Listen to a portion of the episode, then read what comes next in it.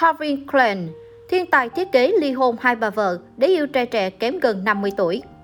Calvin Klein là một trong những nhà thiết kế vĩ đại nhất thế giới. Dù gây dựng nên một đế chế hùng mạnh và là một trong những tên tuổi lớn nhất ngành thời trang Mỹ, nhưng đời tư phức tạp của ông lại gây rất nhiều tranh cãi, không đẹp đẽ, màu sắc như những sản phẩm mà ông đã tạo ra. Mang trong mình dòng máu do Thái nhưng lại sinh ra và lớn lên tại New York, thành phố sôi động bậc nhất nước Mỹ. Ngay từ khi còn là một cậu bé, nhà thiết kế Calvin Richard Glenn đã khác biệt với bạn bè cùng trang lứa. Thay vì chơi bóng và đùa giỡn, ông lại thích cùng mẹ rong ruổi khắp các cửa hàng, tiệm quần áo giảm giá ở New York. Chính bà là người đã khơi dậy tình yêu nghệ thuật và may vá ở Calvin Klein. Nuôi dưỡng ước mơ trở thành nhà thiết kế thời trang ngay từ khi còn rất nhỏ, Calvin luôn bận rộn học tập và chìm đắm trong các phát thảo thiết kế và kim chỉ. Năm 1962, khi vừa tròn 20 tuổi, Calvin Klein tốt nghiệp Viện Công nghệ Thời trang New York và kết hôn với Jenny Center, một nhà thiết kế dệt may. Cũng tại thời điểm này, ông đặt những bước chân đầu tiên vào giới thời trang ở New York khi làm thực tập sinh vô danh với công việc vẽ lại một áo khoác kiểu Âu cho Dan Mistens cùng mức lương ít ỏi 75 USD một tuần, khoảng 1,7 triệu đồng. Sau 5 năm trồng rã, Calvin Klein quyết định mở công ty riêng của mình cùng cậu bạn thân thở nhỏ Paris Strat với tên gọi Calvin Klein Ltd khi cả hai chỉ có vỏn vẹn 12.000 USD, khoảng 280 triệu đồng trong tay.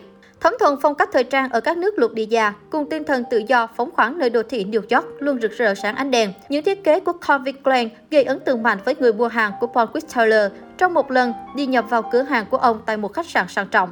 Sự nhầm lẫn ấy đã giúp Calvin Klein có đơn hàng trị giá 50.000 USD, khoảng hơn 1 tỷ đồng. Thời điểm đó, những tín đồ thời trang nước Mỹ đã quá ngắn ngẩm với những phong cách hippie cùng những chiếc mini skirt nhạt nhòa. Bộ sưu tập áo khoác và váy của Calvin Klein kết hợp với chuỗi cửa hàng Poquit đã tạo ra làn gió mới cho tinh thần thời trang nước Mỹ tự do phóng khoáng. Một năm sau đó, những thiết kế của Calvin đã có mặt ở trang bìa của tạp chí Forbes danh giá và đưa tên tuổi của Calvin Klein lên một tầm cao mới. Năm 1973, Calvin chuyển từ thiết kế áo khoác lớn sang thiết kế trang phục sportswear và khai sinh ra dòng thời trang thể thao nước Mỹ. Đế chế Klein bắt đầu từ đó và những thiết kế đồ lót vừa tối giản vừa thanh lịch và đầy tính thực tế của ông được công chúng ưa chuộng rộng rãi. Nhờ đó, ông đã giành được giải thưởng Coty danh giá trong 3 năm liên tiếp và đưa tên tuổi của mình lên đỉnh cao. Năm 1974, khi đang thăng hoa trong sự nghiệp, đời tư của ông bắt đầu tụt dốc khi hôn nhân với người vợ đầu tan vỡ. Ông bắt đầu chìm đắm vào những buổi tiệc tùng xa hoa cùng rượu bia, chất kích thích và những cuộc tình chấp nhoáng. Đến tận năm 1978, khi con gái Maxi 11 tuổi của ông bị người giữ trẻ bắt cóc và đòi tiền chuộc, Calvin Klein mới thức tỉnh và từ đó từ bỏ các cuộc vui thâu đêm suốt sáng và tập trung vào sự nghiệp. Đầu năm 1980, tên tuổi Calvin Klein tiếp tục làm bùng nổ giới thời trang khi tung chiến dịch quảng cáo quần jeans với người mẫu 15 tuổi non trẻ Brooke Shields cùng câu slogan Không có gì chen được vào giữa tôi và đồ hiệu Calvin. Chiến dịch này là bước ngoặt định mệnh của Calvin Klein khi trở thành một hiện tượng chấn động ngành công nghiệp thời trang nước Mỹ. Dù vấp phải chỉ trích và phản đối kịch liệt bởi những nhà nữ quyền, nhưng CK đã bán hết 200.000 chiếc quần chỉ trong tuần đầu tiên. Thưa thắng xông lên, thương hiệu của Calvin Klein tiếp tục bành trướng nước Mỹ khi tung ra nhiều chiến dịch, mở đường cho phong trào quảng cáo táo bạo và gợi tình, với những sản phẩm mang tinh thần unisex đặc trưng, làm thay đổi hoàn toàn bộ mặt thời trang của thế giới.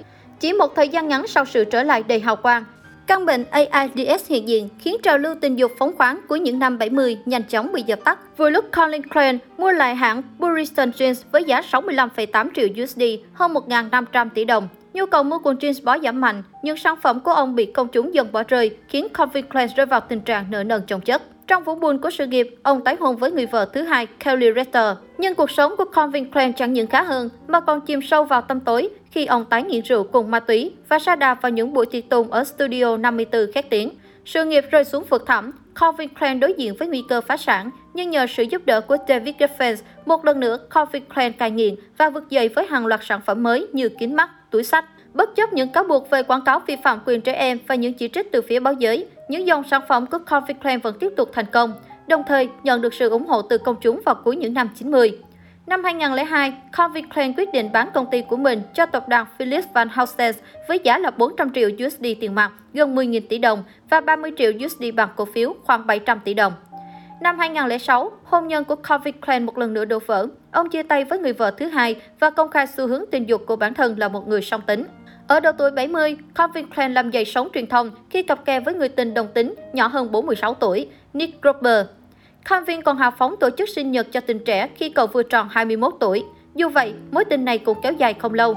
Sau khi kết thúc với mối tình Nick Grober, Calvin Klein bắt đầu mối quan hệ mới với nam người mẫu Calvin Baker, người kém ông 32 tuổi. Cặp đôi bắt đầu công khai từ năm 2016 khi xuất hiện bên nhau tại sự kiện thời trang. Tới thời điểm hiện tại, ông vẫn đang hẹn hò và chung sống với người tình của mình.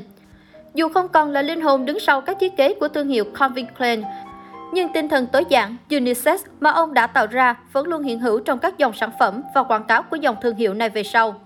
Calvin Richard Klein không chỉ gây dựng nên một thương hiệu thời trang Mỹ đẳng cấp, mà là một nhà thiết kế với bộ óc thiên tài, phá bỏ mọi giới hạn của ngành thời trang, ngành công nghiệp thời trang thế giới.